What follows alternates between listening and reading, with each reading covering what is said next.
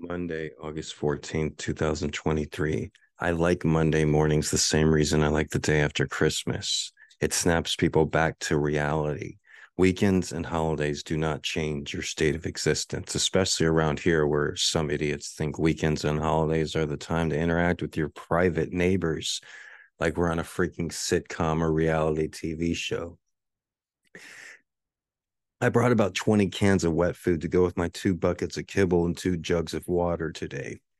Mondays are either really quiet or a little hairy for me and the street cats.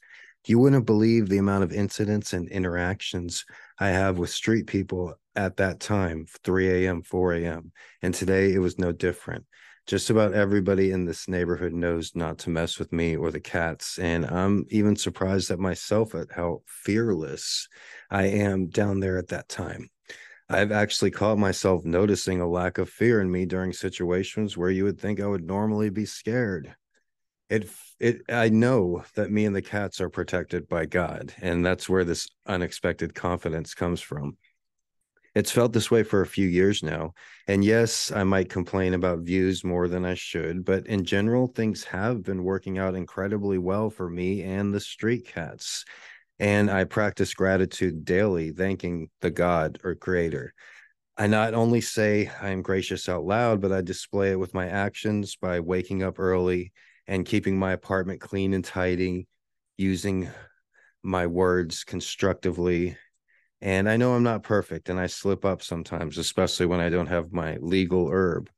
But at the end of the day, I'm been on the right path and I've been on that way for a few years. I just need to catch myself when I start slipping. I need to get up, make my bed, clean my room, and get on with things.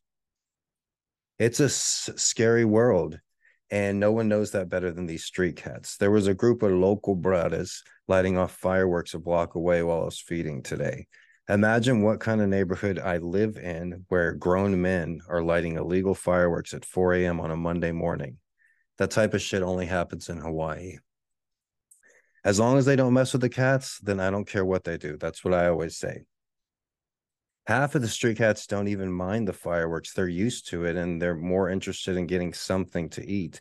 If you're only getting one meal a day, that meal is just about the most important thing. Your grandmother could be running down the street with her hair on fire, yelling, Help me, help me. And you got to be like, Sorry, Grammy, I really need this meal.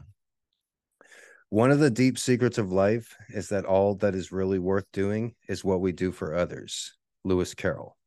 Me and the street cats at the end of the day, our daily feeding, it's something holy, it's something righteous, and it's something I'm proud of. My name is Gregory Brandt, aka Mr. G. My first book is called Gonzo Education. Google it and check out the uh, reviews on Amazon right now. Something I'm also very proud of.